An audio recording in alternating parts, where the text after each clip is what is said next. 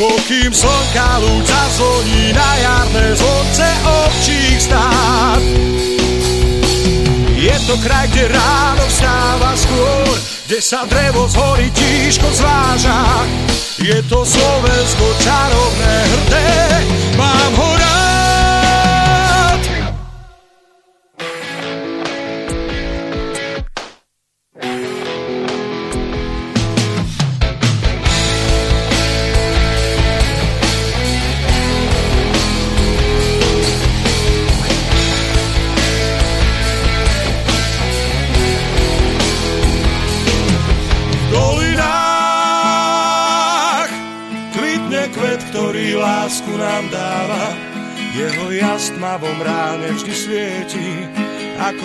Brieždenie.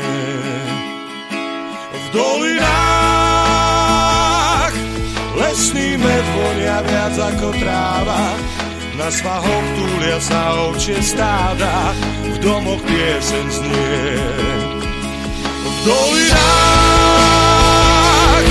človek sám svoju prírodu chráni, každý strom, každá lúka na stráni je náš zácný liek. V dolinách. Ľudia nemajú zamknuté brány, majú tam srdcia čisté a blúdne, ako prúdy riek.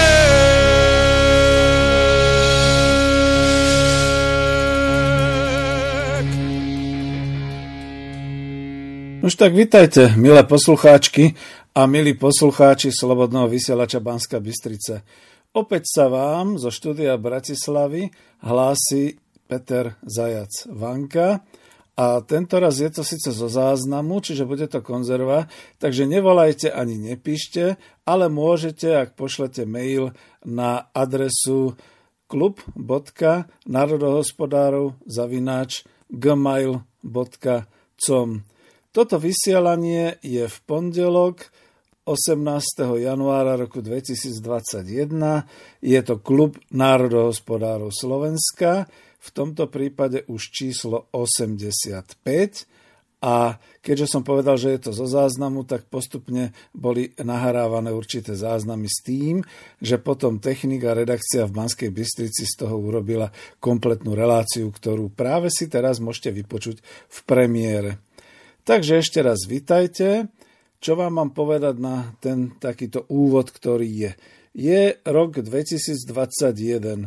Určite sme všetci chceli byť niekde, ale úplne, že úplne inde v tomto roku 2021 ako teraz, keď zistujeme, že v rámci nejakých takých tých zákonných opatrení vlády Slovenskej republiky, ale aj v rámci celkovej pandémie, koronakrízy a koronavírusu COVID-19 sa dejú veci, ktoré sa raz zapíšu do histórie veľkými písmenami ako doba zániku voľného kapitalizmu a doba skompromitovania sa liberálneho politického hnutia. Ja som len tak trošku na úvod nazval takú časť, ono bude viac tých častí dnes, že je to e, teraz téma, keď sa mení epocha. Pretože naši prarodičia zažili premenu celej dejinej epochy vo svojom živote. Boli deťmi, alebo boli veľmi mladými, keď sa vytváralo Československo a keď padla Rakúsko-Uhorská monarchia. Mocnárstvo založené na kráľovstve, na monarchii. Bol to žalár národov, ako sa hovorilo, a v poslednom ťažení sa vyrovnala uhorská časť monarchie s Rakúskou veľmi neuveriteľným spôsobom. Tam, kde boli národy, skutočne viaceré národy, bol to multinárodný štát, tam vlastne maďarský národ sa usiloval o absolútnu hegemóniu. Nastali časy veľmi ťažké nielen pre Slovákov, ale aj pre ďalšie národy, najmä slovanské, v rámci uhorskej monarchie a došlo k úplnému odnárodňovaniu, ba dokonca mal zaniknúť celý národ slovenský tým, že sa napríklad zatvárali stredné školy, gymnázia, poslanci za uhorský snem za Slovensko boli perzekvovaní a podobne. Všetko to prebiehalo chaoticky a neplánovane s obrovským množstvom utrpenia, keď vznikla Prvá svetová vojna. Naši rodičia zažili premenu celej derinej epochy, aj z rodu, aj jej konca. Rodičia to už boli deti týchto našich prarodičov, ktorí zažili pád mocnárstva vznik Československa, pretože rodičia boli a žili v Československu, ale keď boli deťmi alebo boli veľmi mladými počas druhej svetovej vojny, z tohto všetkého utrpenia, chaosu, neistoty a bolesti i odporu sa rodila v nich predstava idea o lepšej spoločnosti. To boli tie povojnové budovateľské roky, aj socializmus u nás – a boli nútení na vlastné oči vidieť, ako sa po 40 rokoch nesmierneho rozmachu a budovania, veď len Slovákov ako národa, ako obyvateľstva pribudlo vyše 1,3 milióna obyvateľov. To už sa nevráti.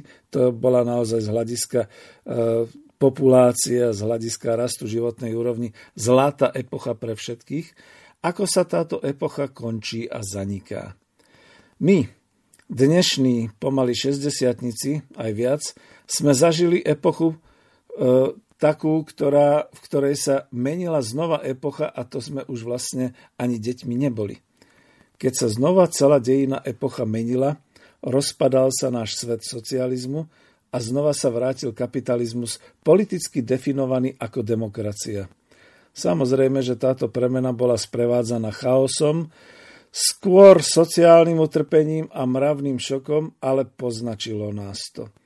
V, te, v tom čase mnohí z nás pochopili, že sme prišli o všetko. Prišli sme o vlastné národné bohatstvo, prišli sme o vlastné národné hospodárstvo. Máme síce Slovenskú republiku, ale politici, ktorí vedú našu krajinu, našu spoločnosť, tých by sme si asi ani domov nepozvali ku obedňajšiemu stolu. Vtedy sa nám rozpadla vlast Československo. Národné hospodárstvo našej vlasti bolo rozkradnuté a zničené. Vypočujte si, až chcete. Mám tu spomienky na budovanie kapitalizmu. Je to relácia, kde sme hovorili o tom, čo sa vlastne dialo po roku 1989, práve v tých troch rokoch, keď sa prešustrovalo národné hospodárstvo a v ďalších rokoch, keď teda sa rozkrádalo a privatizovalo a naozaj sme prišli o všetko.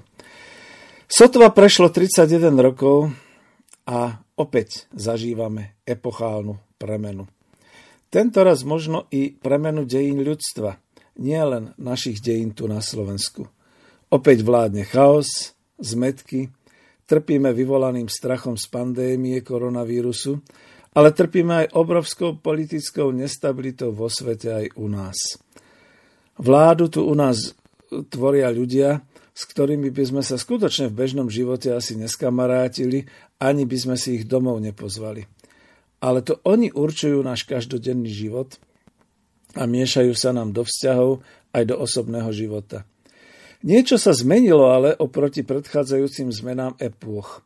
Do tejto zmeny boli vtiahnutí aj všetci tí, ktorí donedávna súhlasili s takým tým smerovaním slovenskej spoločnosti, fandili v úvodzovkách režimu aj vývoju a dokonca vykrikovali, že tak dobre ako teraz sme sa ešte nikdy nemali. No, už sa tak dobre nemajú. Neskutočne ich zasiahlo, že udalosti obchádzajú ich názory a chcenia že sa odrazu ocitli v tom istom chaose a v tých istých obmedzeniach a limitoch, aké želali tým, ktorí s nimi nezdielali rovnaký politický názor.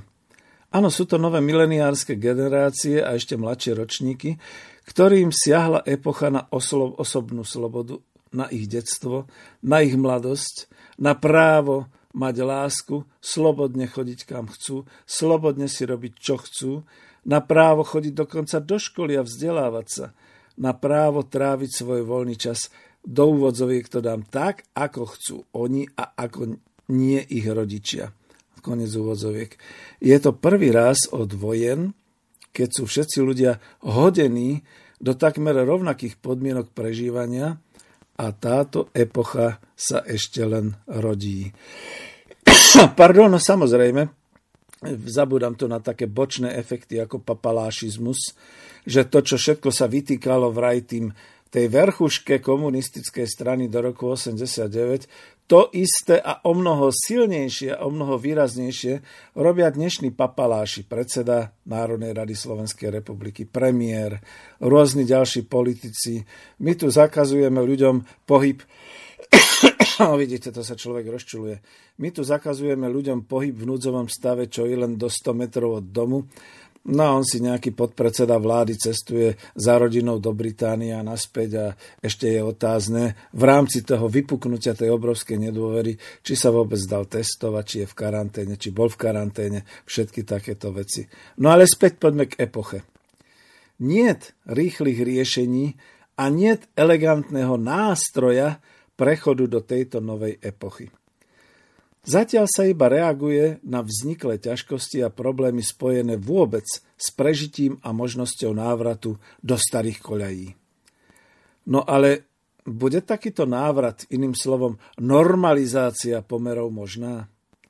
Pandémia koronakrízy trvá už pridlho, už vyše 12 mesiacov. Málo kto si to uvedomuje, že to nie je tá pandémia od objavenia prvých nakazených v Číne a potom v Taliansku v Európe, ale že čo si poriadne smrdelo vo vzduchu už od decembra roku 2019 a stále to trvá už 13. mesiac bez nádeje nejakého rýchleho ukončenia krízy. Lebo neverte premiérovi, ktorý sa pomiatol v tom zmysle, že chce národ do nekonečna testovať, až kým nebude posledný testovaný zdravý, to je blbosť.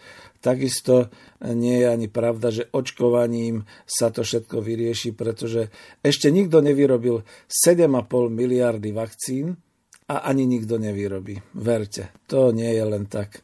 Stále sa budú rodiť ďalší ľudia a stále bude potrebné mať ďalšie vakcíny. A hlavne ten konkurenčný boj, ktorý prebieha medzi vakcináciou a vakcínami, že čo ja viem, Európska únia ani za Boha nechce pripustiť ruskú vakcínu Sputnik V. Samozrejme, Rusi zase majú veľmi nakriatnuté, aby išli vakcinovať, čo ja viem, Brazíliu, e, Irán a všetky ďalšie takéto krajiny. Veľký súboj sa zviedol o Srbsko, kde teda nakoniec premiérka sa dala rýchle naočkovať. Premiérka, no, tak papalašizmus. Premiérka sa dala rýchlo naočkovať západnou vakcínou, aj keď teda už bola viac menej schválená v srbských e, zdravotníckých zariadeniach ruská vakcína a všetky takéto veci. To je hnusný biznis. Skutočne sa z tej vakcinácie stal najšpinavejší biznis, aký existuje. E, možno okrem bieleho mesa, bielých práškov a zbraní. Takže takto si to povedzme. No tak, tak je to. Ten nástroj, ktorý v tejto chvíli sa zvrhol.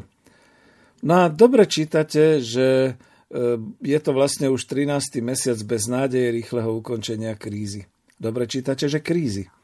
Pretože mohutné, podprúdovo valiace sa vlny ekonomickej krízy spojené s padaním objednávok a so znižovaním predaja a odbytu produkcie celosvetovo duneli už od septembra, oktobra roku 2019. Ja sa pamätám a viem a určite mi to potvrdia e, moji spolkári, že sme sa bavili ešte niekedy v novembri 2019, že viete, čo mám správy z priemyslu, padajú objednávky. Zle je, zle je, pretože naozaj, keď padnú objednávky, nebude tržba, začnú prepušťať henty nešťastníci. No, Nemuseli prepušťať, stalo sa horšie.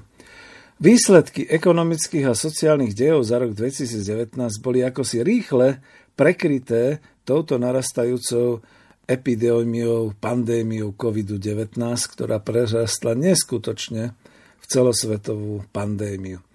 Teda zachvátila celý svet a prinútila ľudské spoločenstvo spomaliť, ba dokonca by som povedal až zabrzdiť svoj ekonomický, ale aj ľudský pohyb, dopravu, turistiku, nákupy, prepravu, všetko, služby. Zaujímavé, že okrem výroby, okrem tej veľkej korporátnej výroby, ktorá beží stále naplno. Pandémia, nepandémia. Spoločenský život ustrnul a ekonomika bola zmrazovaná. V čase, keď sa mala globálna ekonomika dostať do úrovne konjunktúry a do úrovne návratu spred roka 2008, keď globálny svet postihla ekonomická kríza spôsobená finančnými problémami v tom roku 2008, globálna ekonomika padala strmým pádom dolu. Mnohí politici a filozofi tomu začali hovoriť, že je potrebný reštart, tak v úvodzovkách. A celá konšpiračná sféra sa rýchlo chytila toho, že tu ide o nový spoločenský poriadok v úvodzovkách. Ale netreba pozerať toľko thrillerov a science fiction hororov. Stačí si uvedomiť, že všade vo svete žijú ľudia a všade dnes funguje systém miestnych vlád a zdravotníctva. Takže z toho reštartu pandémie sa našťastie nestali tie historicky tragické morové vlny zabíjajúce polovicu ba i väčšinu obyvateľstva sveta. Svet je predsa len dnes lepšie organizovaný a pripravený. A ja som oslovil dokonca historika profesora Matúša Kučeru, že by sme urobili takú tému o moroch, o morovej rane, o morových epidémiách za stredovek a v dávnoveku. A veľmi rozumne mi povedal Peter, nemáme už dosť toho strašenia a dosť tých hrôz, Poďme písať skôr o tom, prečo sa Slovensko pozviechalo vždy po každej takej osudovej rade a prečo je zase tu a prečo sme tu. Takže dobre. Ja dám ďalšiu, ani nie takú tému, ale znova to tak trošku e, oddelím, že reštart v úvodzovkách ekonomicky a možno aj politicky práve zažívame. V tomto prípade ide ale o dôsledky viacerých tektonických pohybov, ako to vystižne, vystižne pomenoval slovenský vedec v ekonómii Peter Stanek. Súčasne sa totižto odohráva kríza nadprodukcie, a teda odbytu služieb a výroby. Súčasne rovnomežne bežne s tým prebieha silný nástup automatizácia a zväčšovania produkcie – Súčasne sa koncentruje v rukách veľmi malej skupiny ľudí toľko vlastníctva a, je, a teda aj z neho tečúceho bohatstva, z toho vlastníctva súkromného. Súčasne sa vypomstí dlhoročné úsilie finančných svetových inštitúcií a sieti svetových bank umrtviť prirodzené pohyby hodnoty peňazí a kapitálu až na takú úroveň, že prestali fungovať takmer storočie fungujúce finančné nástroje na reguláciu trhov a na reguláciu hodnoty peňazí. Veď si to všimnime. Keď už aj Jozef Stiglitz zo Svetovej banky, ale už je preč samozrejme, e, už je vyslúžilec, keď už aj Stiglitz hovorí o tom, že svetová ekonomika je na kapačkách, neviem to preložiť do Slovenčiny a ani sa tým nezaoberám. Čiže svetová ekonomika sotva dýcha, je na kapačkách, tak je zle. A do toho potom prišla pandémia vírusu a nepredvídateľné opatrenia, ktoré rozmetali predstavu ľudí o slobode a demokracii. A do toho prišla politická nestabilita dovtedy demokratických režimov, Veď to vidíme v Spojených štátoch amerických, ale aj v Európskej únii, ale aj v jednotlivých národných štátoch. No, Češi hrozne kritizujú svoju vládu. My Slováci už vieme, čo je to vláda 4 milionárov, to znamená Kolár, Matovič, Kiska, Ježiš a ešte, jak sa volá ten posledný, a Sulík. Snaha o mocenské ovládnutie až diktátorstvo politikov znamená, že prišlo do toho toto úplné odhalenie morálky vyšších vrstiev v úvozovkách našej spoločnosti a politikov a k výbuchu papalášizmu vládnúcich politikov A nielen na Slovensku. Ja si myslím, že to sa týka aj ďalších krajín, len niektoré ešte nejak zachovali tak e, dekórum, ako sa hovorí. Takže keď estonský ministerský predseda zistil, že ja neviem, bol namočený v nejakom škandáli, tak odstúpil. No tak u nás môžete kričať odstúpiť, odstúpiť každý deň, akurát si hrdlo vykričíte. Morálka spoločnosti sa zrútila do blata, morálka politických e, vrstiev, hlavne tých najvyšších, tej vrchušky, je už dávno odhalená, že sú amorálni a kresťanská církev v šoku mlčí. To je zaujímavé, že? Ale to ešte nie je všetko. Obrazne analogicky povedané, také tie dvojičky z New Yorku, keď si predstavíte tie veľké mrakodrapy, horia. Ale ešte sa nerútia, ešte nekolabujú do seba. Ešte nenastala inklúzia celosvetového hospodárskeho systému, len je to celé tak nezvládnutelné a priveľmi sa to zohrieva. Základy už sú meké, už sú rozstavené. No otázka na múdrejších expertov financií a politikov typu Sulíka či Hegera. To vážne stačí nabrať požičky z Európskej únie a zo Svetovej banky, získať eurodotácie do roka 2035 a bude opäť všetko rásť a bude všetko v poriadku, tak ako my chceme? Otázka na vedenie Európskej únie. To vážne podľa plánu obnovy bude v roku 2035 ešte nejaká eurozóna a nejaká hospodársky mocná euroúnia v časoch rastúceho významu hospodárstva Ruskej federácie vo svete, v časoch silného zoskupenia eurázijského trhu a ešte samostatne Číny, Juhoafrickej republiky, Indie, Brazílie a ďalších krajín východnej Ázie? Nebude táto epocha epochálnym úpadkom sociálnej a ekonomickej úrovne Európy v dôsledku zle prečítaných a fatálne uskutočňovaných opatrení, ktoré pôjdu proti vlnám epochy a polámu sa na týchto vlnách no- novej epochy? Obyčajný ekonóm a národohospodár nemôže rozumieť týmto chaotickým vlneniam, aké vyvoláva z rodnovej epochy.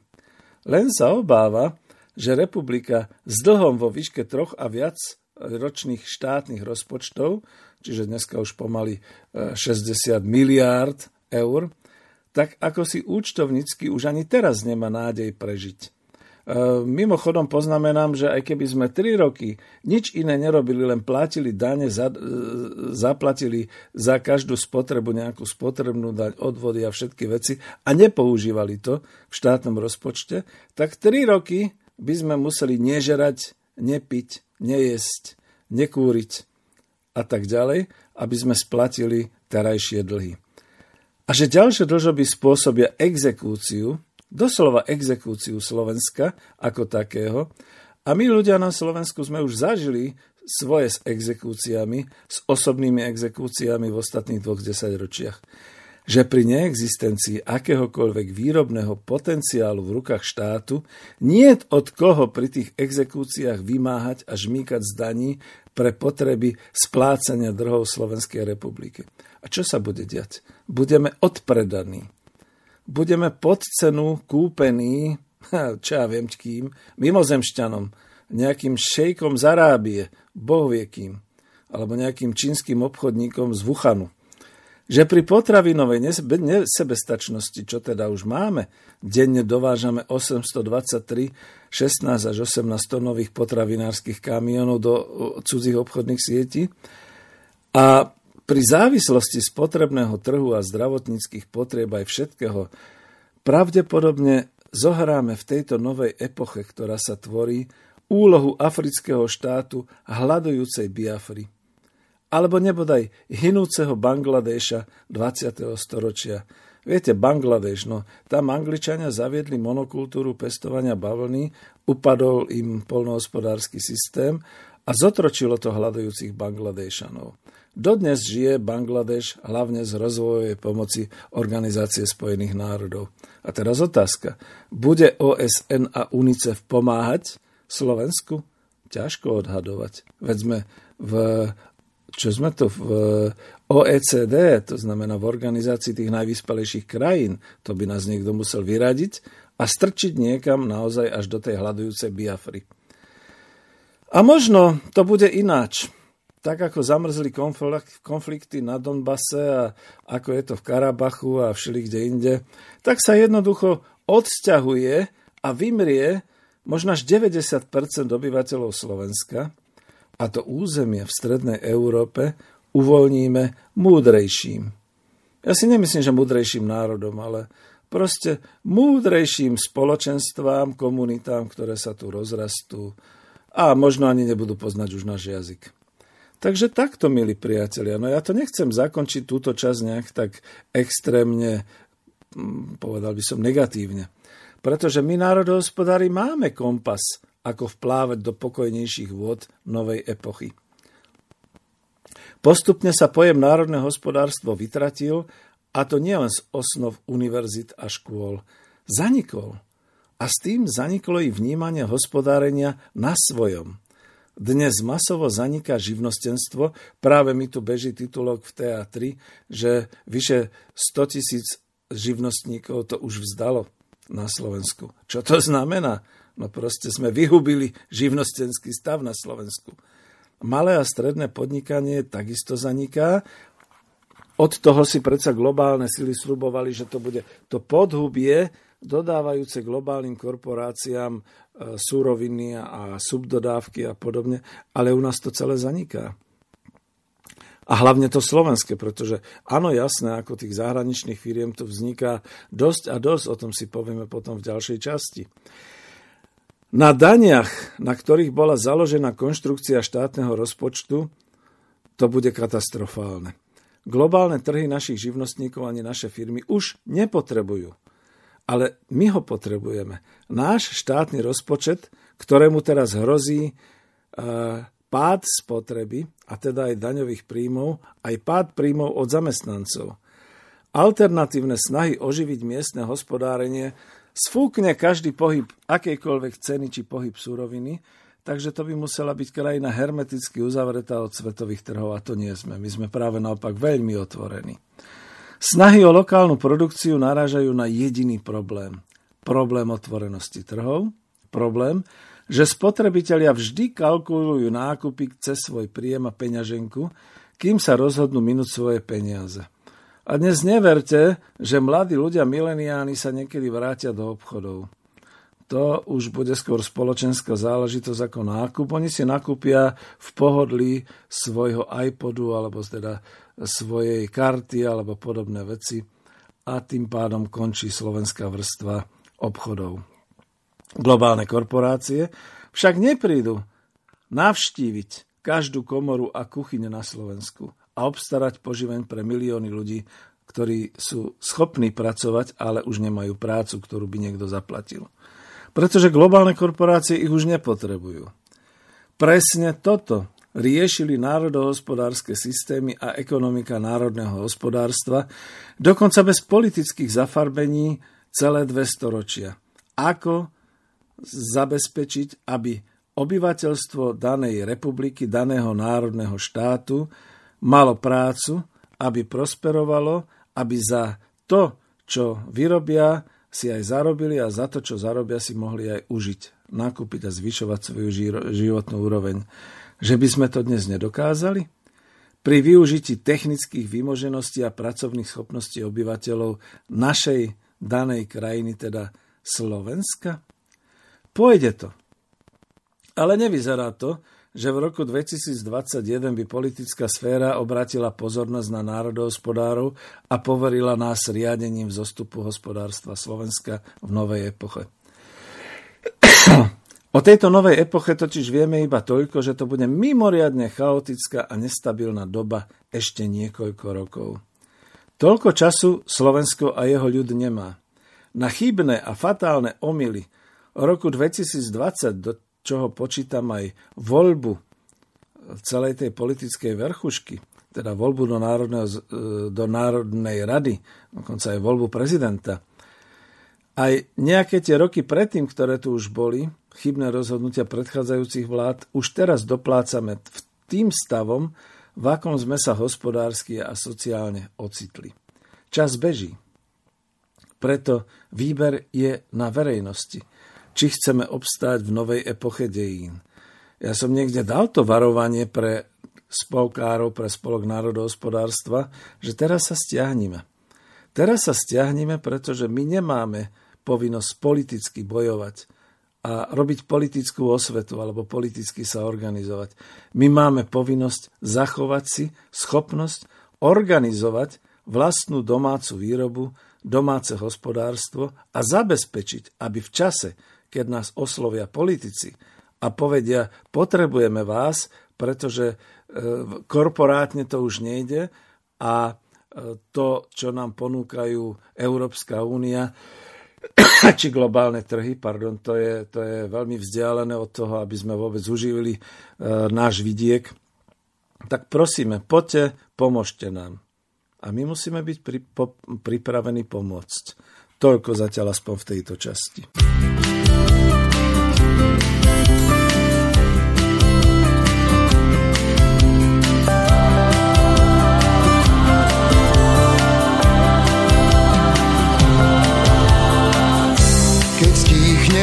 Večer tmavý a hviezdy hľadia z oblohy, keď strávi srdce vraví, tma sa ti prestrie pod nohy. Keď kráčam tmavou horou, len s tebou spolu spievať chcem a prezám s bielou kôrou sen našej lásky rozpoviem.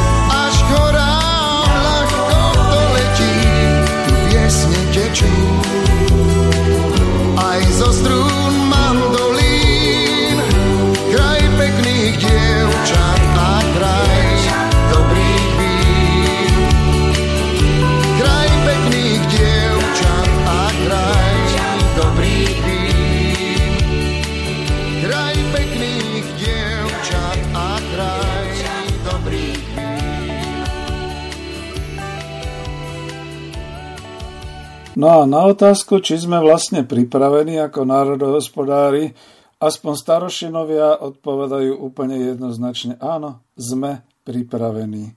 Vychádzajú zo skúseností, ktoré mali z obdobia budovania priemyselného Slovenska, rozvoja poľnohospodárskej výroby na Slovensku, z obdobia, ktoré prinieslo skutočne 1,3 milióna nových občanov Slovenska do tejto krajiny, to znamená naozaj bol búrlivý rozvoj detí a teda zdravotníctva a všetkého, čo k tomu patrí aj školstva, aj všetkého ostatného.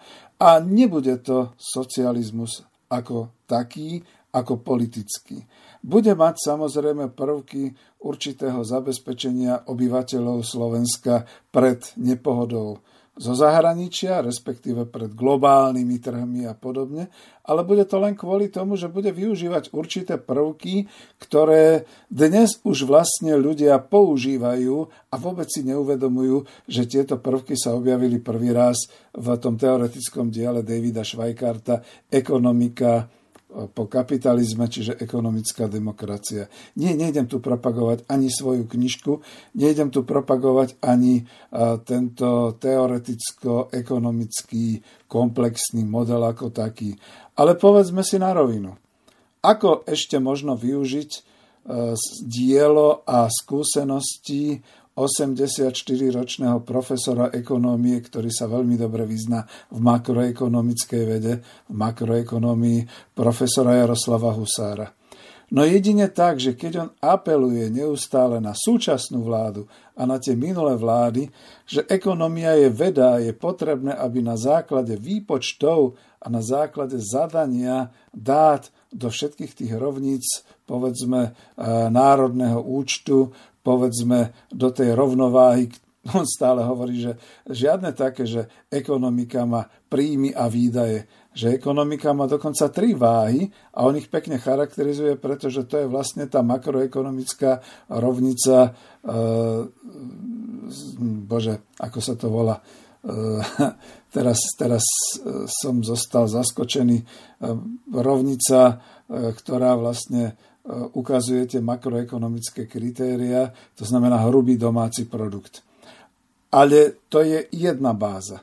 A kľudne k tomu poviem, sú aj ďalší ekonómovia, ktorí ešte okrem toho, že dnes sa používa hrubý domáci produkt, ešte používajú ďalší pojem a tento pojem je hrubý národný príjem.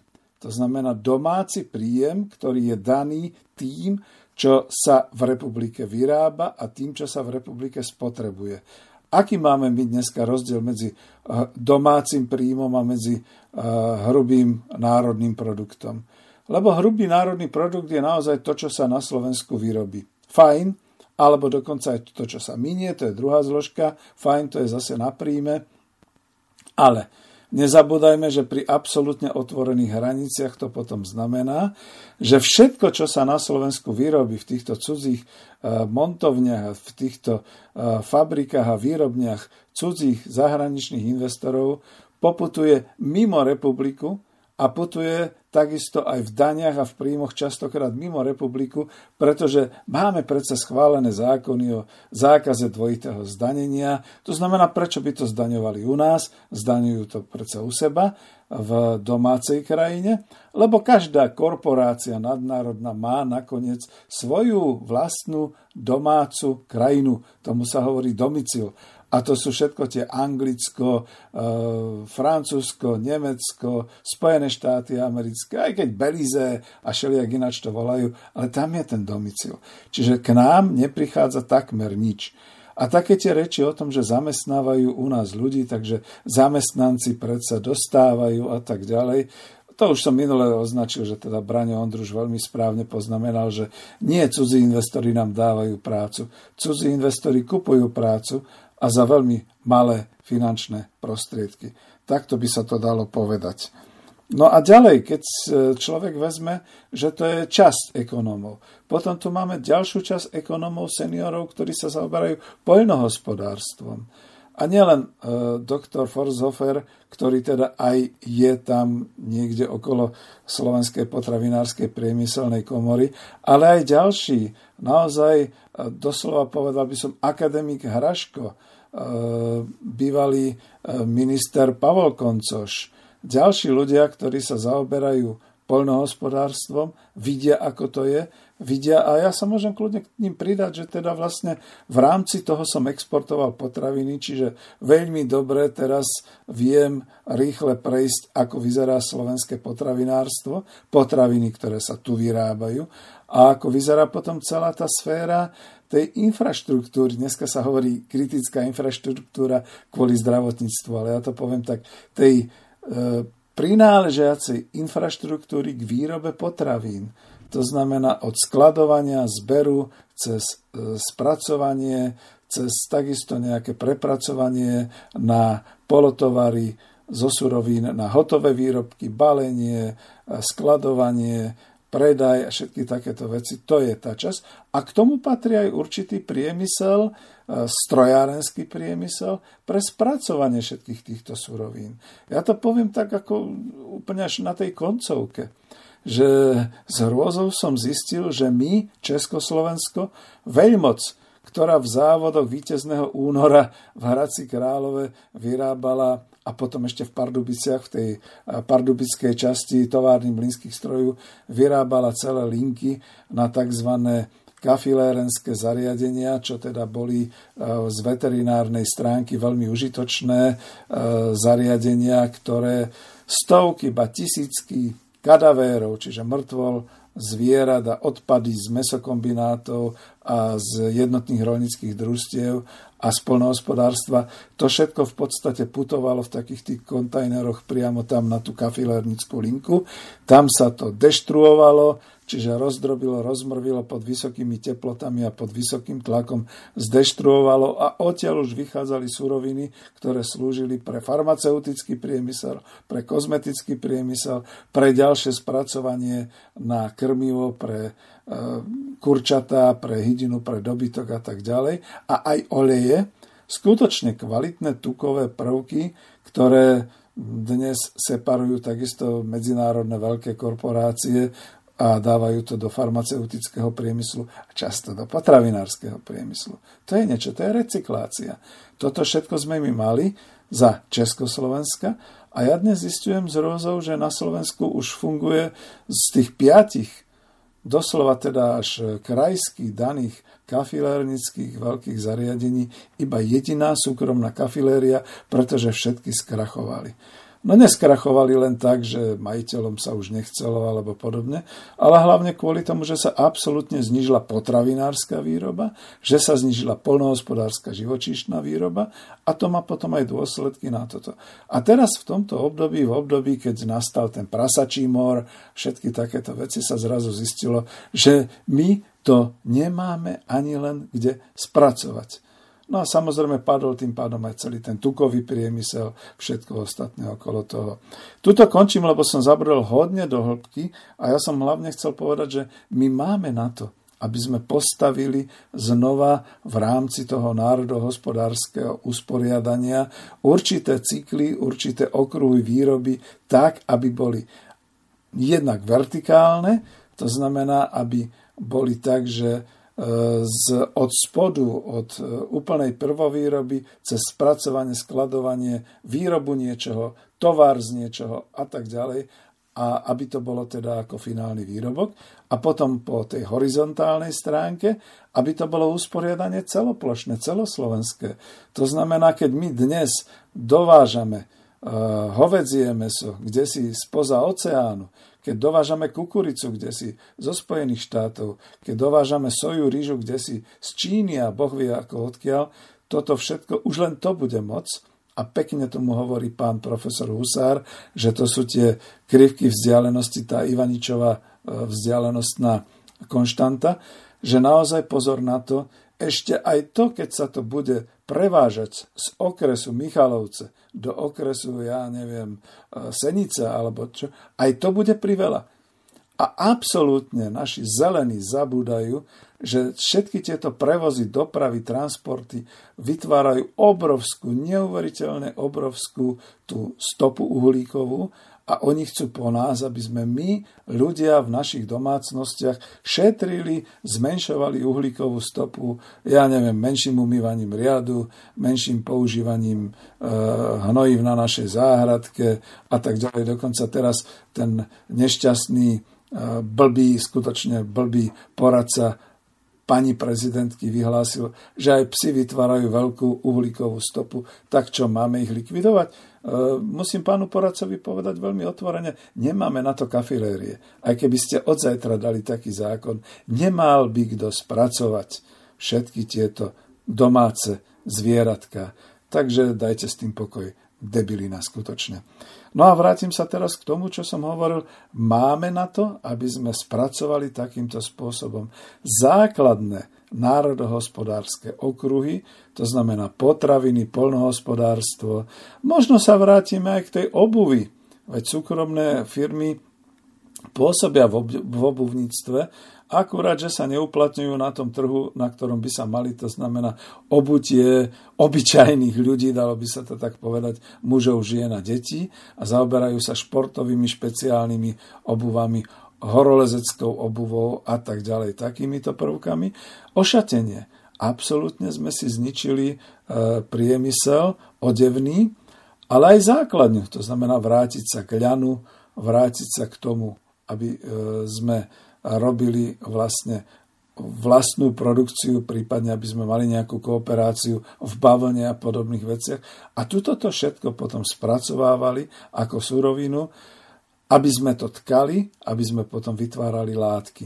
Ja viem, ono je to potom ťažké, lebo v súkromnom obchode, keď sa niečo doveze z Číny alebo z Ázie, tak všetky tie handričky sú akože lacné ale už nám tu tí zelení a tí občanskí aktivisti bijú, že to vyrábajú 12-ročné a 10-ročné dievčatá, že sú zotročené a tak ďalej.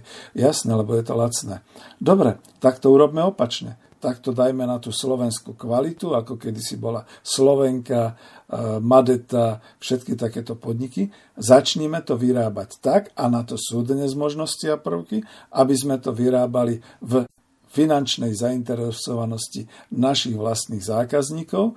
To znamená, keď jedna košela nebude stať 2,99 eur v nejakom tom C&F výpredaji alebo podobne, ale bude stať možno 29 eur.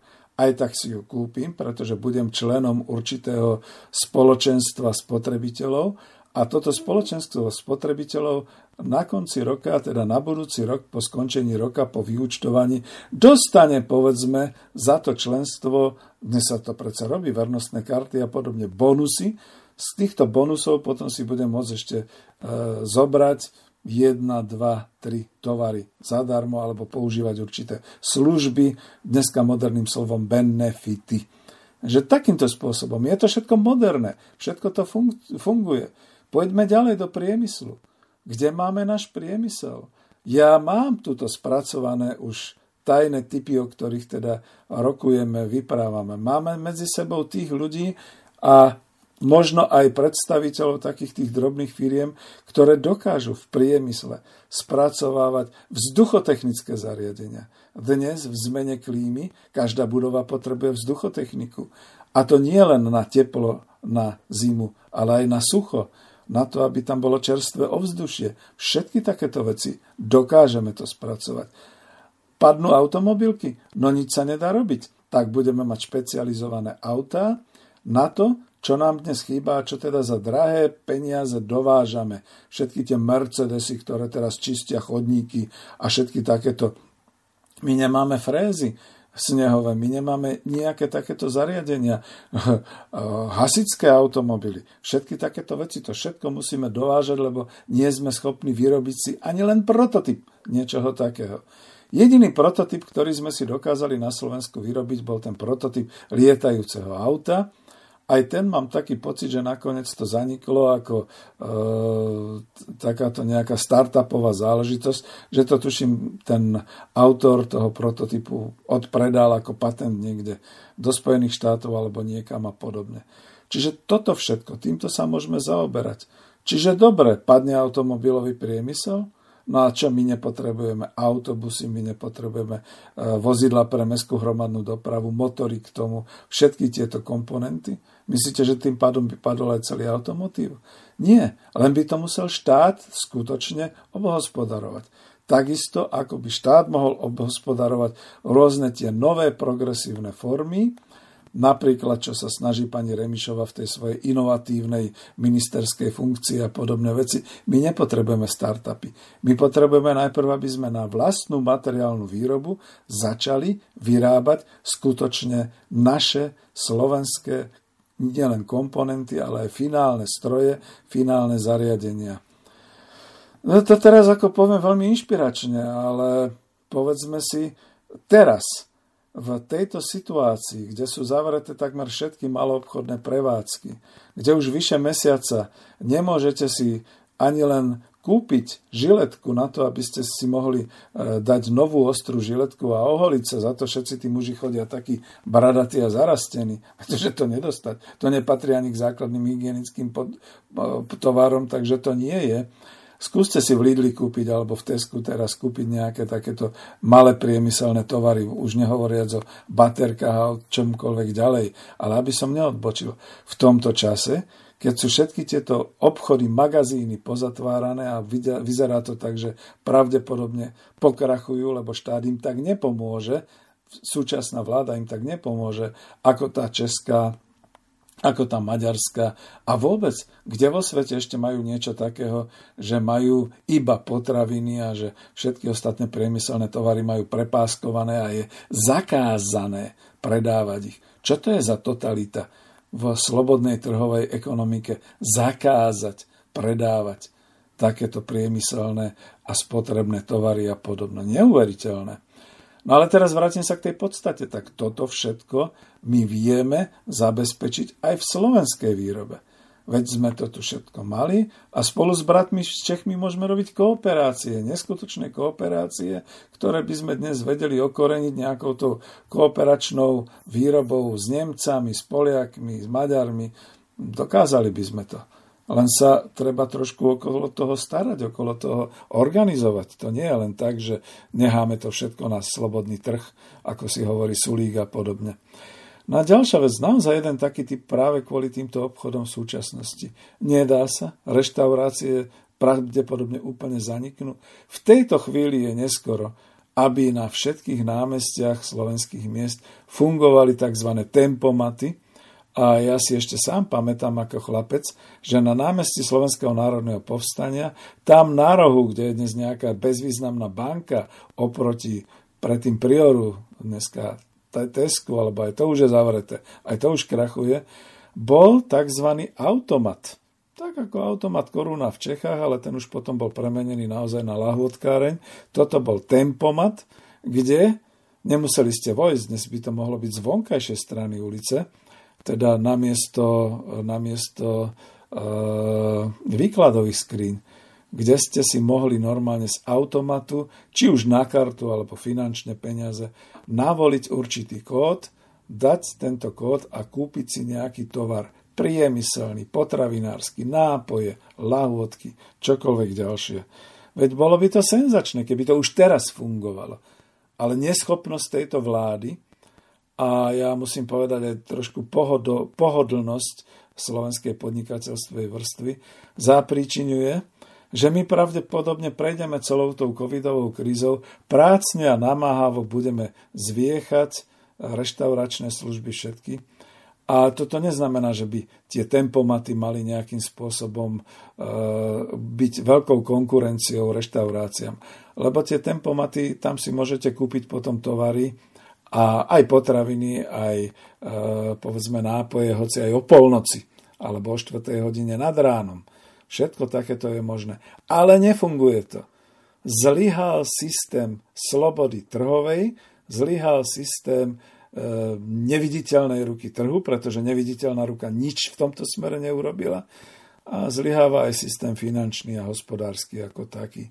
Čiže vidíte, doslova stovky príkladov, kde národohospodári môžu okamžite priložiť ruku k dielu.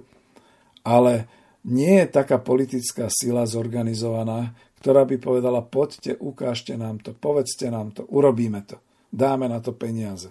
Áno, lebo peniaze. Mimochodom, keď sme už o tých peniazí, ja trošku tak voľnejšie hovorím, a toto je naozaj absolútne voľné vyprávanie, ktoré robím, len nás trošku propagujem ako národospodári, čo dokážeme. To som ešte nepovedal o tom, že dokážeme exportovať, ale o tom ticho. To je tajná zbraň.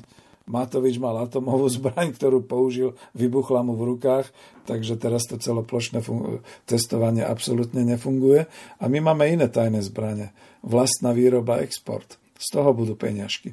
No ale vrátim sa k tomu, čo sme spomínali e, o financiách. E, dobre, akceptujeme, aj najväčší finančníci a makroekonomovia hovoria, že finančníctvo zamrzlo v nejakom takom stave, že čím viac sa vlastne dotuje a dáva peňazí do svetového finančného systému, do obehu, tým je vlastne tá situácia zamrznutejšia, lebo ona vyzerá stabilne, že absolútne sa tie úrokové miery nehýbu moc hore-dolu nepatrným spôsobom. Len Bitcoin hore-dolu lieta, pretože ten je mimo e, svetového riadenia mien.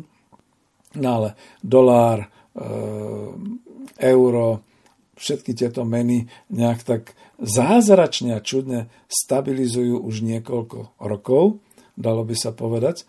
No a teraz si predstavte, že keď to ale zoberete na slovenskú situáciu, pozrite si minimálnu mzdu, ako rástla v priebehu rokov, niekedy od roku 2003 do roku 2013, rok 2020, to vidíte, že z 200 na 350 až dnes na nejakých tých 650, stále je to minimálna mzda.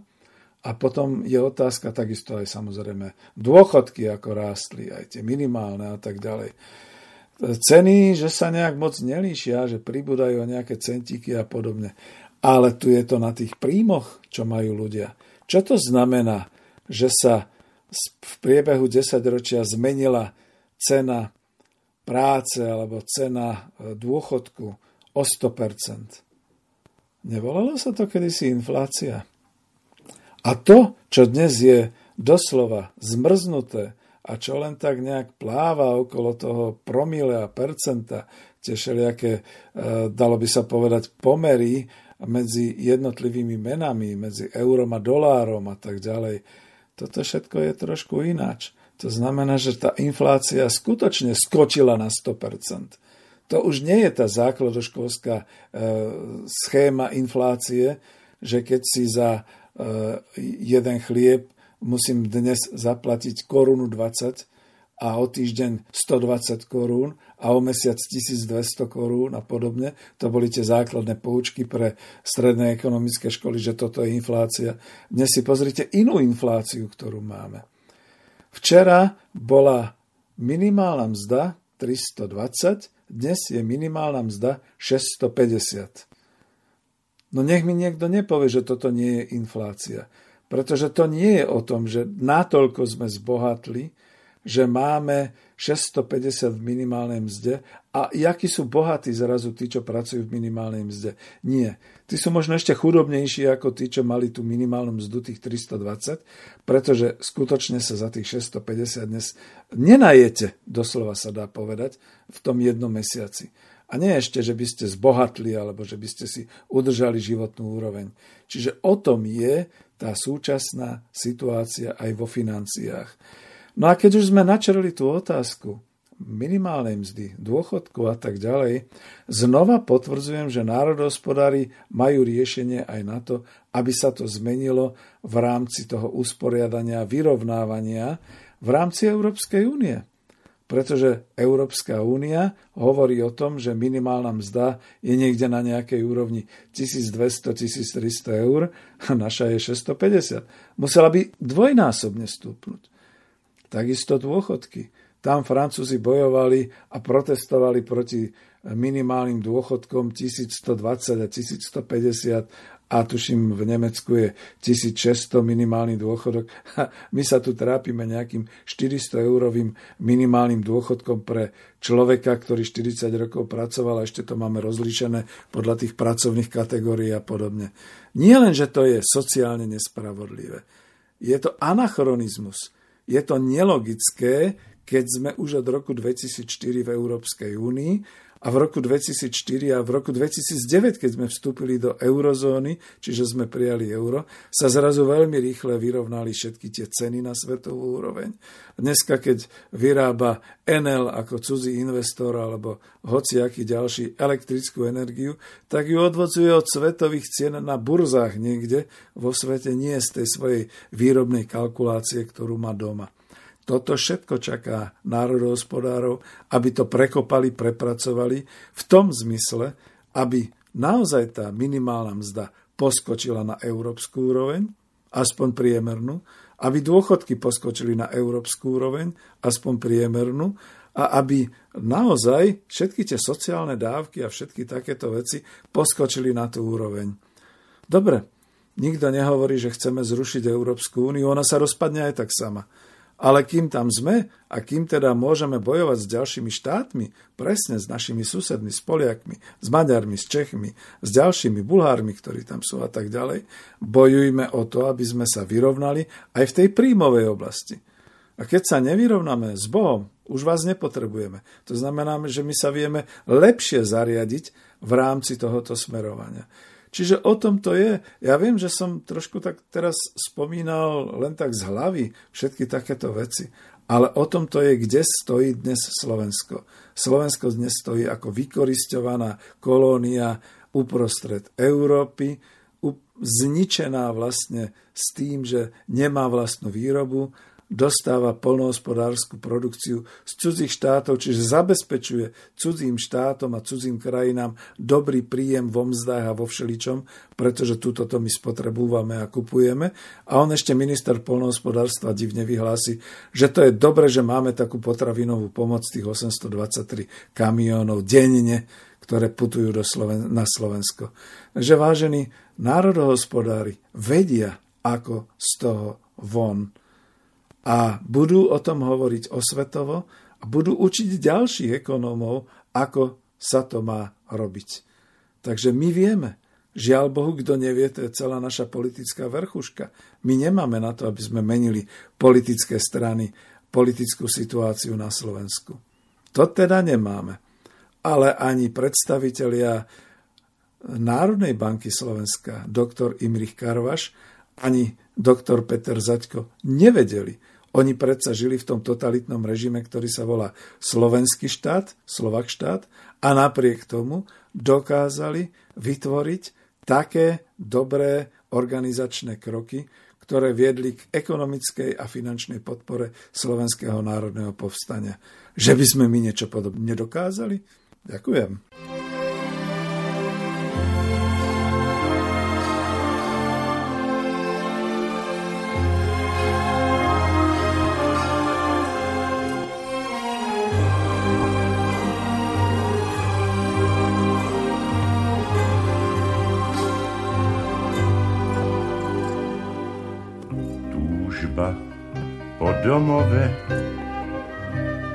Nedá mi dávno spať. V ďalekej cudzine musím len spomínať ubolené srdce moje dávno mi vraví. Rodnú moju dedinku mi nič nenahradí. Dedínka, údolí, malé domčeky, neviděl som vás už celé roky. Posielam pozdrav svoj rodnej kolíske, mamičke drahej, diaľky tak cudzej. vy dedínky v údolí, malé domčeky, či ešte rúžové máte obloky.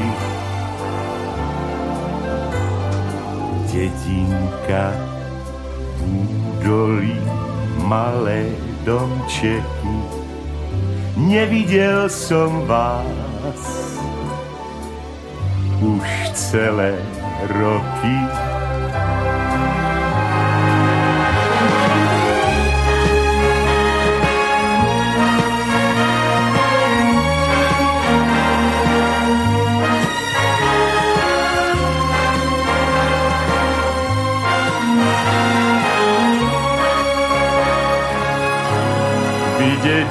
Dedinky v údolí, malé domčeky, či ešte rúžové máte obloky. Dedinka v údolí, malé domčeky, nevidel som vás už celé roky.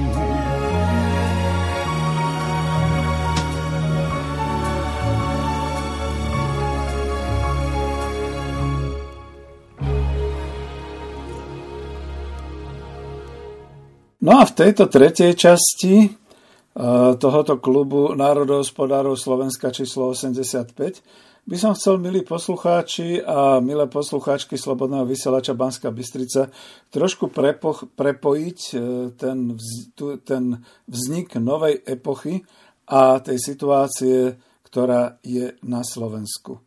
No faktom je, že každý už dnes uzná, že sme kolóniou. Sme vnútrokontinentálnou kolóniou Európskej únie, to minimálne, keď nie teda globálnych korporácií.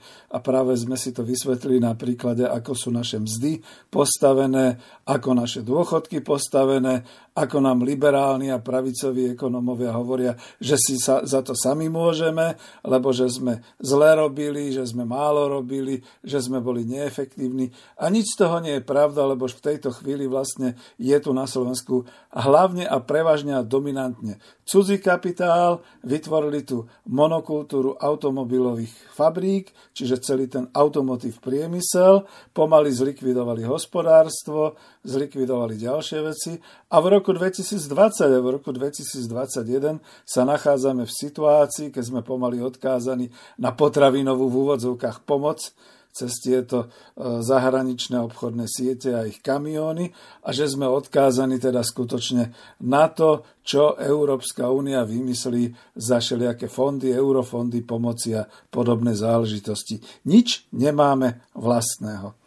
No a teraz si to zmerajte s tým, že keď hovoríme o novej epoche, ktorá vzniká, tak tam má v podstate takéto hľadiska. Jedno hľadisko je, že teda pravdepodobne dôjde k tomu, že bude obmedzený kontakt spoločenský, kontakt medzi ľuďmi. Ja nemyslím to iba tak, že teraz počas koronakrízy, ale aj keď prejde kríza pomocou očkovania a podobných vecí, to v tomto roku neskončí. Kým sa nezaočkuje prevažná väčšina obyvateľstva v prevažne všetkých krajinách sveta, dovtedy bude hroziť pandémia. A že to nie je sranda, to teraz vidíme naozaj na tých skutočnostiach, kde teda už aj neveriaci Tomáši zistujú, že pravdepodobne nie kvôli nejakému resetu alebo reštartu, alebo ako sa to volá, ale kvôli tomu, že teda nikto nemá rád, keď mu vymiera jeho vlastné obyvateľstvo, sa prijali tak drastické kroky, aké sa neprijali ani počas vedenia horúcich vojen, ani počas tej studenej vojny, keď boli rôzne embarga a rôzne uzavretia sa do seba, a ani počas nejakých veľkých politických či vojenských kríz. Toto skutočne nemá obnovu. No a teda naspäť k tomu. Na spoločenskej úrovni pravdepodobne minimálne z polovice bude už kontakt a styk medzi sebou elektronický. audio, telefóny, internet, počítač, čokoľvek ďalšie. A neviem si predstaviť tú nedôveru ľudí, ktorí sa majú niekde stretnúť na nejakej konferencii, kde budú zisťovať, kto už je očkovaný, kto nie je očkovaný, kto mal COVID, kto nemal COVID, všetky takéto veci. To je jedna časť. Nebudem do remesla sa miešať sociológom a psychológom, čo to urobilo tento celý rok a možno ešte to, čo nás čaká predtým s psychikou ľudí. To je prvá záležitosť. Druhá záležitosť, to je výrobná. Zistilo sa, že vlastníctvo korporácií znamená, že tým nezáleží na zdraví ľudí, tí jednoducho posielajú svojich pracovníkov na pracoviská, na všetky tie montovne, minimálne na Slovensku, neviem ako je to všeli kde inde, a že teda výrobná organizácia pracuje naďalej, COVID, nie COVID. Samozrejme zabezpečujú si povedzme očkovania, testovania, všetky takéto veci, ale je to skutočne bojový stroj dnes tá hospodárska organizácia, to znamená, keď nám vymere polovica osadenstva, aj tak ju vieme nahradiť ďalšou polovicou osadenstva, alebo automatizujeme, robotizujeme a tým pádom nám až tak veľmi nezáleží na ľudskej pracovnej sily. To je ďalší prvok epochy, ktorá je, však on o tom hovoril aj Peter Stanek, to je to jeho Industry 4.0 a podobné veci. No a teraz ten tretí prvok epochy je finančný. To znamená, že my už dnes sme si hovorili o tom, kde sa tá inflácia skryla. Že tá inflácia nie je v tom, že dneska stojí mlieko 2 eurá alebo 47 centov, zajtra euro 47, pozajtra 2 eurá a po pozajtra 10 eur a podobne. Týmto spôsobom ceny nebudú skákať, lebo už máme svetové ceny, ale pravdepodobne to skáče hodnotovo.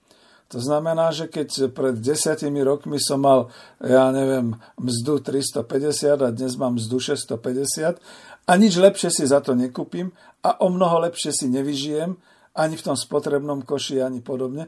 Tam je tá inflácia, to je to. Čiže to nie sú pomery medzi jednotlivými menami vo svete, ani nie nejaké pomery v cenách hodnotov. Je to pomer v cene tej základnej, ľudskej práce, ľudského príjmu, všetkých takýchto vecí.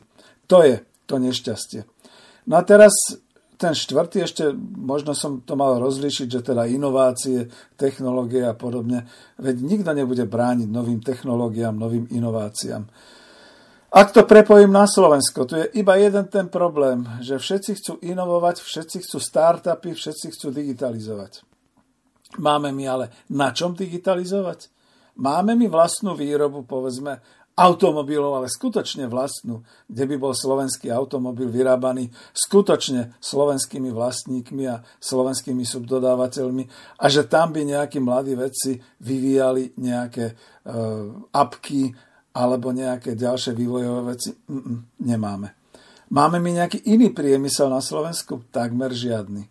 Eh, ja sa pamätám presne na ten vývoj, ktorý bol od klasických eh, sústruhov, tých úplne klasických sústruhov, ktoré točia, sústružia, opracovávajú oceľ a tak ďalej, až k týmto centrám, k týmto vysoko automatizovaným centrám. Nakoniec nezvládol to, eh, nezvládli to mnohé iné fabriky v zahraničí, ale zvládol to napríklad Trenčianský trens, kde skutočne ku železu, k tomu základnému železu, k tomu lože, k tým všetkým prvkom, ktoré tam patria, obrábacím nožom, hlavici, e, pridatným zariadeniam, držiakom, všetkému takémuto, sa pridáva CNC, to znamená mozog zložený z počítača. K tomu sa ešte teda pridávajú aplikácie jednotlivého opracovávania železa, dreva, kompozitov, skla, čohokoľvek chcete. K tomu sa potom pridávajú samozrejme ešte celé tie automatizované linky, ako je prísud materiálu, podávač, odoberač, e, kompletizovanie nejakého tohoto dielu, všetky takéto veci. A tam môže pracovať tá inovácia. Povedzme, keď dnes, a keď som odchádzal z Trensu, boli tam 4 osy obrábania. Keď dnes bude 5 osy alebo 20 osy, už si vymyslím, že skutočne tam ide o rôzne potom uhly, v ktorých sa dá obrábať uh, daný uh, materiál alebo podobne. Alebo súčasne, keď sa obrábajú kompozity, železo, drevo, ja neviem čo šeli, čo ešte ďalšie, že to je potom naozaj ten plne automatizovaný to plne automatizované centrum plus celá tá linka, kde na začiatku vojde surový materiál, na konci vyjde hotový výrobok. Veď nejako takto si to predstavujú ľudia aj okolo tých 3D tlačiarní. Veľmi o tom básil náš e, vedec e, e, pán Hohoš a zabudol na jednu vec. Keď som sa pozeral na Brne, na tie 3D tlačiarne a podobné veci, tam mi to vysvetlili. No, je to úplne iný systém potom priemyslu.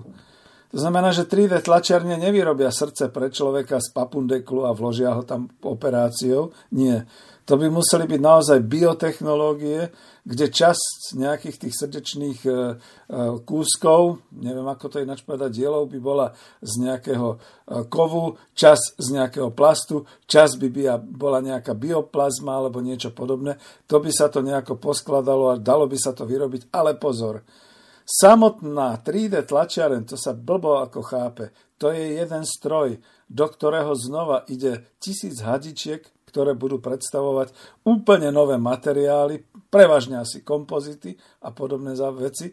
A odtiaľ v podstate e, tie 3D tlačiarne budú pravdepodobne aj mobilné, pohybovať sa po všetkých tých osiach, tak ako obrábacie stroje, aby dokázali zložiť z 3D tlačiarne kdekoľvek na svete na základe e, toho nejakého softverového programu, dom povedzme, auto povedzme, čokoľvek ďalšie.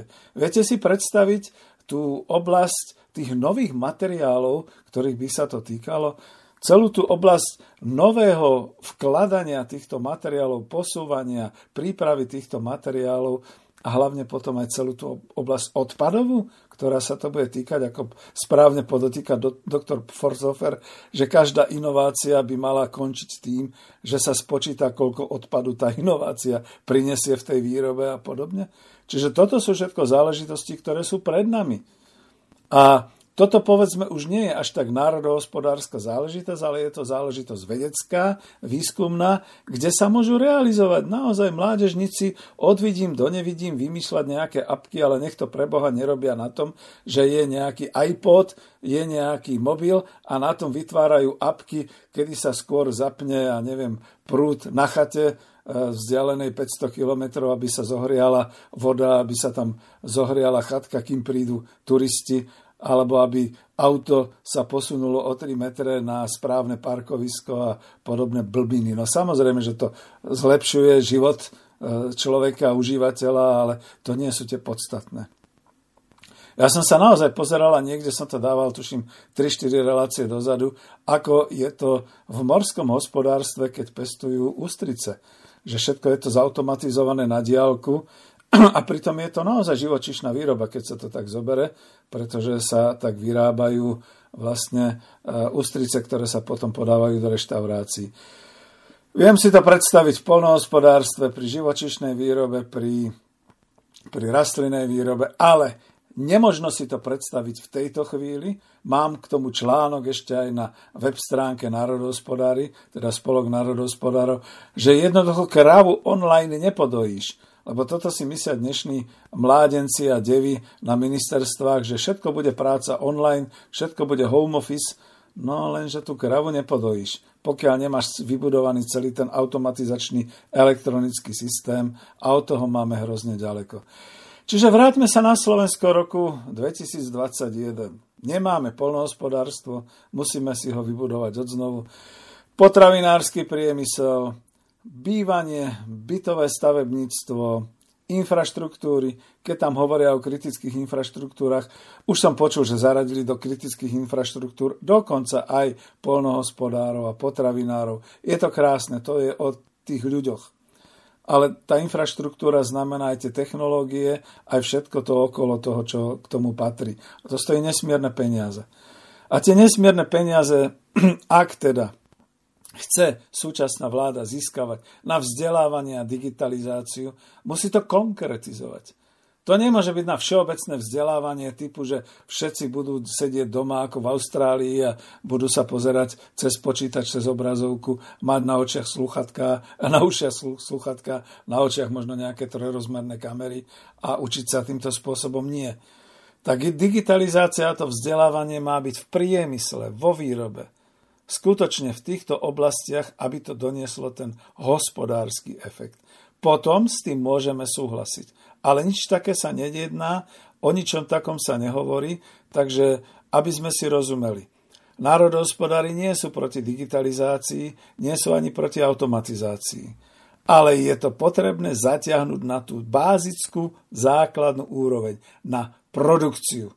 Nevymýšľať si, že budeme digitalizovať kultúrne podujatia, to je zbytočné. To nech si robia. To je nad, povedal by som, nejaká taká tá časť uh, nadstavby. To nie je ten základ, ktorý tu má byť. No a teraz k tomu, že ako teda by si Slovensko mohlo a vedelo pomôcť. Ja som sa nepripravoval nejak zvlášť presne na toto, ale vieme dobre, že to, čo sa udialo v roku 2020, už som k tomu dával články, je taká určitá dobrá zmena, pozitívna zmena paradigmy. Zrazu začal byť základom ľudský život a zdravie. Zdravie národa, zdravie človeka prestalo platiť kritérium práve v, tom čase pandémie a toho veľkého ohrozenia zisk, ziskovosti, tržieb, hospodárskeho rastu. Vlády kľudne nehali prepadnúť hospodársky rast, vlády kľudne nehali prepadnúť tržby, zisky, všetky takéto veci, obetovali to za účelom toho, aby zachraňovali ľudské životy, aby chránili obyvateľstvo pred nákazou, pred šírením tejto nákazy. Ponehajme stranou, ako to teda dopadlo. Ale to je tá zmena paradigmy, kde ešte aj v tej svojej knižke Ekonomika po kapitalizme som tomu venoval tú určitú kapitolu, že dobre, tak zmeňme makroekonomické kritéria. Tak sa nepozerajme na hospodársky rast, nepozerajme sa na ziskovosť, na návratnosť kapitálu, pozerajme sa na zdravie, pozerajme sa na úmrtnosť, pozerajme sa na zdravotníctvo ako také, na jeho efektivitu, ale nie v zmysle, že koľko lôžko dní a podobné záležitosti. Nie. Pozerajme sa na to, koľko má byť zariadení, aký má byť ten celoplošný národný systém zdravia, aby dokázal absorbovať veľmi rýchle v, poč- v priebehu mesiaca, doslova akoby zo zálohy, všetky obrovské potreby po lôžkodňoch, po vytvorení lôžok, po kapacitách lekárov, po kapacitách zdravotníkov, po e, lekárskej starostlivosti, zdraví, tá kritická infraštruktúra, to je tam zahrnuté presne takéto veci. A to isté potom by malo platiť u záchranárov, u hasičov, u všetkých takýchto služieb dopravných a podobných. Ďalšia vec, ktorú možno kľudne k tomu prirátať, je to, že sme sa presvedčili o tom, že zrazu je tu veľká spoločenská kontrola investícií. Štát si zaumienil, že bude riadiť investície. A čo je najsmiešnejšie k tomu, a to platí hlavne teda na Slovensku, že nakoniec liberálni predstavitelia štátu kontrolujú štátne toky financií. My sme predsa od začiatku tvrdili, že predovšetkým bude treba zmeniť zásadne toky financií na Slovensku. Na tá oblasť, kde sa to deje, sa volá spoločenská kontrola investícií. Celý ten veľký vietor, ktorý bol narobený korupciou, korupčnými škandálmi, úplatkárstvom, až to zasiahlo justíciu a podobne.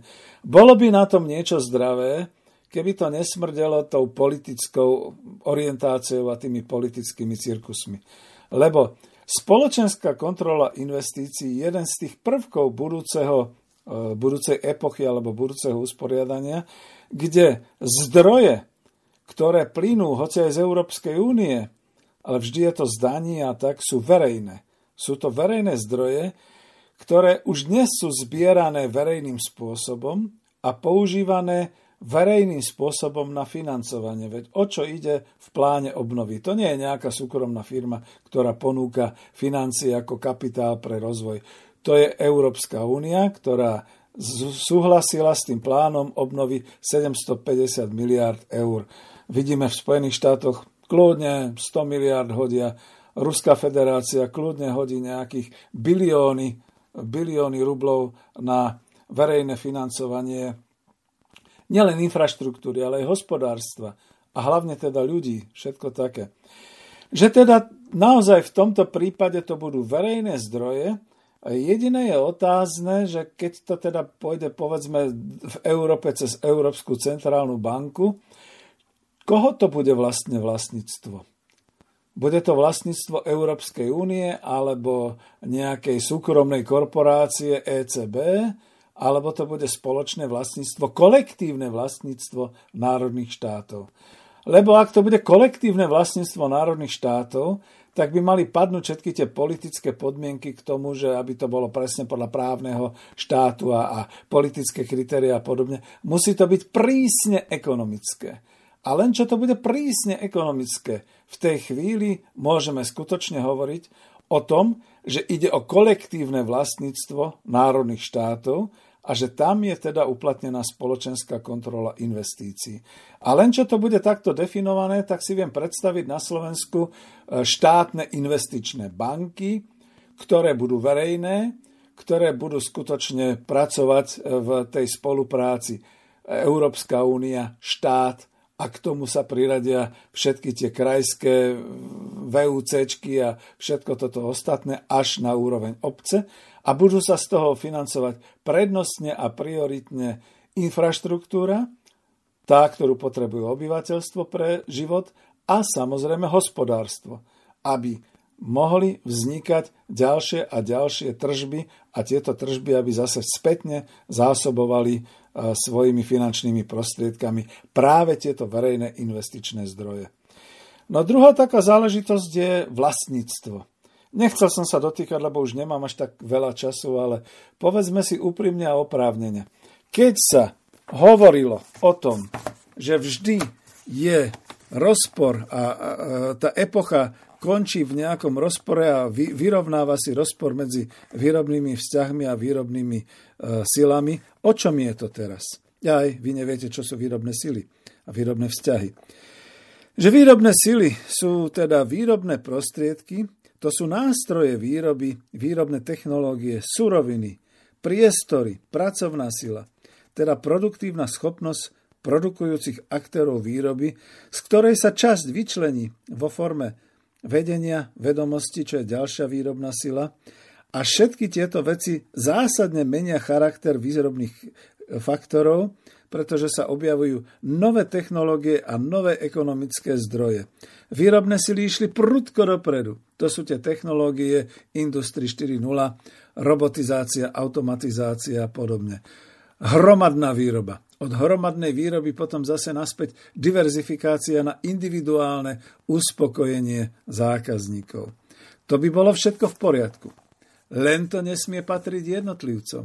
Len to nesmie byť súkromné vlastníctvo. A o tom sú tie výrobné vzťahy. Výrobné vzťahy sú vlastnícke vzťahy osôb nad výrobnými silami, teda nad výrobnými prostriedkami a pracovnou silou. Pod vlastníctvom nejde len o pasívne vlastníctvo právne, ale skôr o vzťahy účinnej kontroly.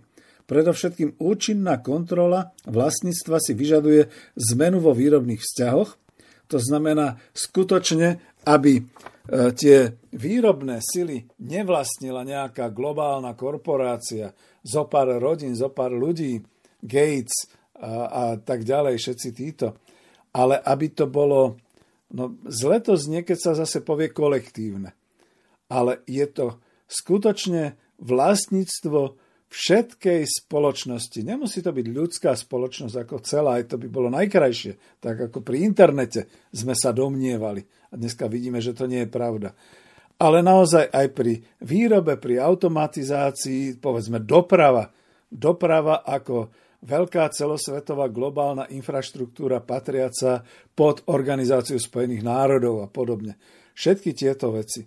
No a k tomuto sa tá epocha blíži a keď to pozrieme na Slovensko, tak vidíme, že my nemáme v rukách vlastníctvo, Naša infraštruktúra je v tejto chvíli veľmi zomierajúca, ale dotuje ju, sanuje ju v tejto chvíli naozaj to, tá spoločenská, alebo tie spoločenské investície a sú tu možné spoločenské kontroly. A samotný trh, ten tzv. slobodný trh kapitalistický už nefunguje.